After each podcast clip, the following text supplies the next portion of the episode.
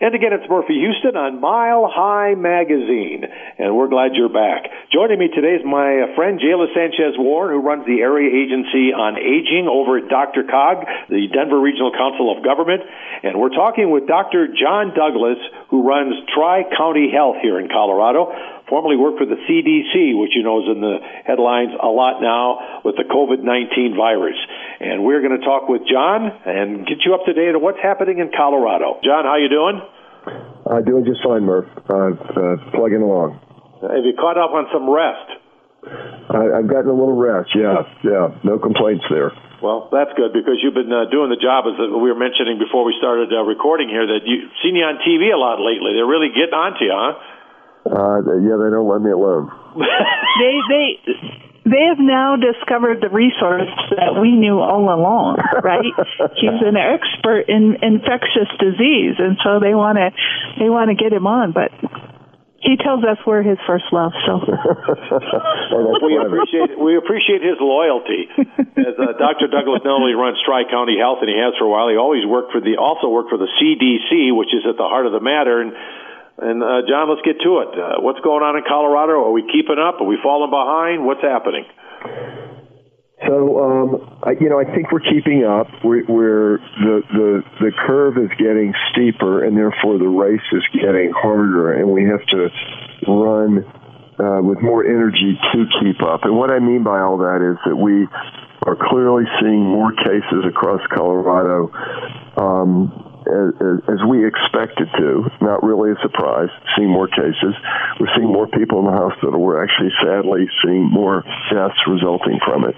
Um, we uh, believe that the various measures that have been put into place to reduce social contact, these are social distancing measures, are beginning to show benefit. Um, and at the same time, we think that our colleagues in the healthcare industry are beginning to get things in place for better ICU capacity, better non-ICU hospital capacity, and potentially better capacity for folks who aren't sick enough to put in the hospital but need to be somewhere. So lots of moving parts going complicated, but I think right now I am cautiously optimistic that if we can maintain what we're doing in Colorado, we won't escape this unscathed, but I think we will probably do as well as we could expect. Well, it seems the separation process is really helping. Do, do you agree with that? Yeah, it is helping. Um, we we we currently don't have measures from Colorado that say it's definitely uh, dampening the epidemic. We do have measures the governor's been telling us about about traffic patterns, about cell phone patterns, and whatnot that say we really are staying at home. The question is, are we staying at home enough? And the stay at home or um, being safer at home orders that came through last week that I frankly think many of us are really taking seriously, I think will add to our security that we will will be able to uh, um, you know, take this seriously. As, as the governor has pointed out, and public health departments are charged with, quote, enforcing these public health orders. And, you know, we're not trained as, as law enforcement agencies. We're trained to do population health promotion. And so when we get asked to shut down a business or make a judgment about a golf course, this has been a topic in the news recently, you know, we're out of our uh, not exactly comfort zone, but this is not stuff we do every day. So we have been you know, trying to be attentive to this in the community because we do have ability. But we really do believe that what the governor said is absolutely true, that it really is almost like a World War II victory garden effort of everybody looking for ways they can contribute toward helping us. And frankly, being as attentive as we can to go out only if necessary is really a key part of that. Hey, Dr. Douglas, um, we're getting a lot of calls in our office about those folks living in nursing homes. And the last, and assisted living, the last number I have is 17 facilities have have residents with nursing or residents that have COVID um, in the state. A lot of people are really frustrated because the health department doesn't want to release that information to uh, to the general public. Can you talk a little bit about why that is? Um, we have the, the, the, question of what is the right amount of information to release, Jayla, is really an important one. And um, we have been uh, increasingly uh, conscious of how the, the, difficulty of striking a balance. We're trying, on the one hand, to provide actionable information to the public. When will knowing something specifically actually make a difference in terms of how a community acts, how a law enforcement agency acts, how first responders act, and this kind of thing. Um, on the other hand, there's this issue of not providing information that could could stigmatize people, could stigmatize a community, could stigmatize a particular socioeconomic group. Um, I think there's a, a vast hunger in the community to know what's going on and we're really trying to right size that balance as much as we can. Now, we haven't been releasing information about, you know, Anschutz Medical Center has three more people in the hospital with COVID because, frankly, it's not clear that will impact things in the community. We also have not been proactively releasing information about new nursing facilities with outbreaks or, or cases for the very same reason we certainly are discussing that with those who we believe and have been demonstrated have a need to know, but it's it's again trying to work through that balance. I will say that we've we've been asked to look at examples from other countries where, frankly, I think the, the, nation did a better job of controlling the outbreak. We've been considering the examples of some of the Southeast Asian countries, Korea, Taiwan, Singapore, Hong Kong, who really jumped on their epidemics faster than we did. And one of the things they've been doing, frankly, is sharing more information than we do. Like, here's the address of a person with COVID, or here is the place that a person with COVID is working. So if you were anywhere near that, you should be aware that you could have been exposed to it. Um, we don't have those methods in place now, but I do think those are the kind of things, including um, if we can determine there's a need to know which nursing home facilities have got outbreaks for more proactively sharing that information. So I'd say, in, in, summary, work in progress. I don't think we've got the balance quite right yet. I think we've uh, got to figure out how we move uh, toward providing better information while still, really, as best we can, preserving confidentiality. Yeah, I, it is a really big challenge. Oh, sorry, Jayla. I didn't mean to jump in. Uh, Dr. That's John okay. Douglas, Tri County Health. I have to ask you, John, because I, I know because uh, you're running the rules for Adams and Douglas and Arapahoe County specifically, and, and most of the state you're involved with, of course. You reopened the golf courses, which made a lot of us happy, but want to know why. Are you getting a lot of heat over that? Um, well, first of all, we. Uh, um, we had ex- we we had a tri county order in place for about 24 hours. We issued ours last week, and about six hours later, thankfully, because we thought, think it was a better way to go, the governor issued his own order. We had decided, because we had heard some concerns about overcrowding and non attention to social distancing in golf courses, that it was frankly too great a temptation for people like you to go out and play golf and not really. No point fingers, buddy. yeah. and not really, not really, I'm, I'm being serious now, not really observe appropriate social distancing.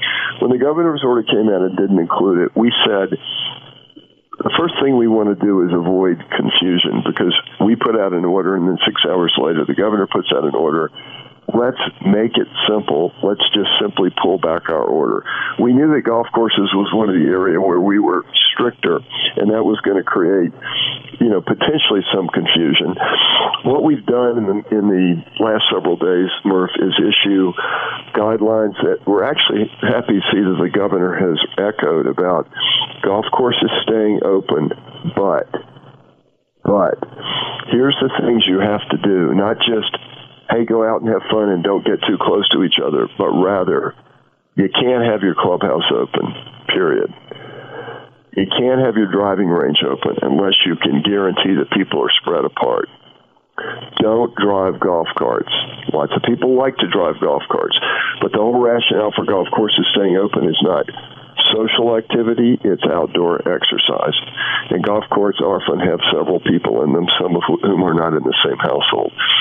So we've issued some guidance, and we're going to be following up to see if the golf courses are, you know, honestly playing ball with it. Our our goal in the orders was not to inconvenience parts of life. It was along the large theme of reducing social interaction except for those areas that were quote essential. And you might say, why is golf essential? Golf in and of itself is not essential, but golf is one of the ways that an essential activity, which is exercise, can happen. And that's why we uh, have currently uh, seemingly reversed course, but we've done so in a way that we think is, is appropriate for the, the current context.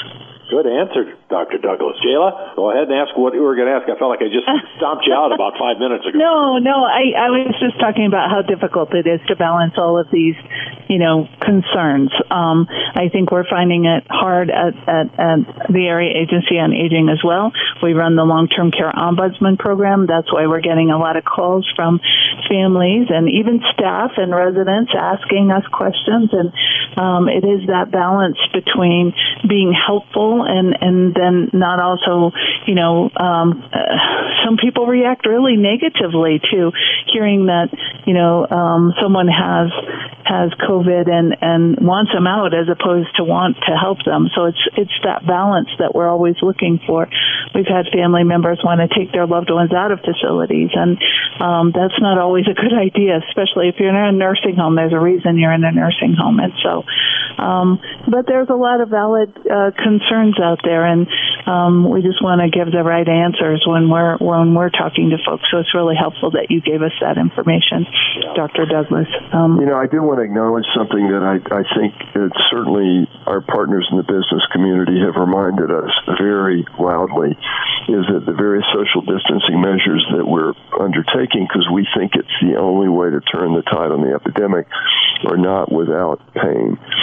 So, with businesses closing, we just heard this morning over 6 million people file for unemployment nationally, a new record over last week's record of 3 million people. There is there is huge economic pain happening right now.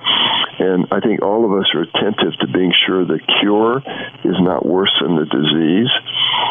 The economic analyses I've seen suggest pretty strongly that an ongoing uncontrolled epidemic will not only create more personal health hardship and more more deaths, really, but it will also create a more difficult economic situation. So we believe that the kind of things that are happening now will help us both with the health part as well as ultimately the economic part. But I just want to acknowledge as a public health professional that I know that this is a really tough time economically for small businesses, some even big businesses, and certainly people who uh, whose livelihood is being threatened. I guess I also want to call out some of my personal heroes. I'm a doctor. I used to do my specialty was infectious diseases. That would have included things like COVID. I used to work in hospitals. I'm not doing that anymore, but my colleagues who are are fantastic heroes. And I think in some ways less visible heroes are our friends and neighbors who are uh, running things like grocery stores and providing food to us. That's not a very high profile job. It's absolutely vital. And I think all of us need to be remembering those people who are really, uh, in some ways, potentially taking the hit for us by being in, in more open settings so that we can be sheltered in place and uh, be able to maintain our necessary activities. Good point, Dr. Think, John Douglas. Yeah. Good job. And we uh, appreciate you joining us each and every week during your busy time. But these updates are valuable to all those listening now to No Copay Radio and seniors in particular because they kind of get shut in and I'm not sure what everything is going on. So thanks for those updates. And I think we'll probably talk to you next week if that's cool with you. That sounds great, Murph. Jayla, good to be with you guys. Stay well. Thank you so much. Good job. Jayla, good job there, too. Good questions as always. Jayla, thanks for being with me today. Dr. John Douglas at Tri County Health, thank you for being with us. And this is Mile High Magazine. Thank you for listening. We'll talk to you again next weekend. Stay safe and stay healthy.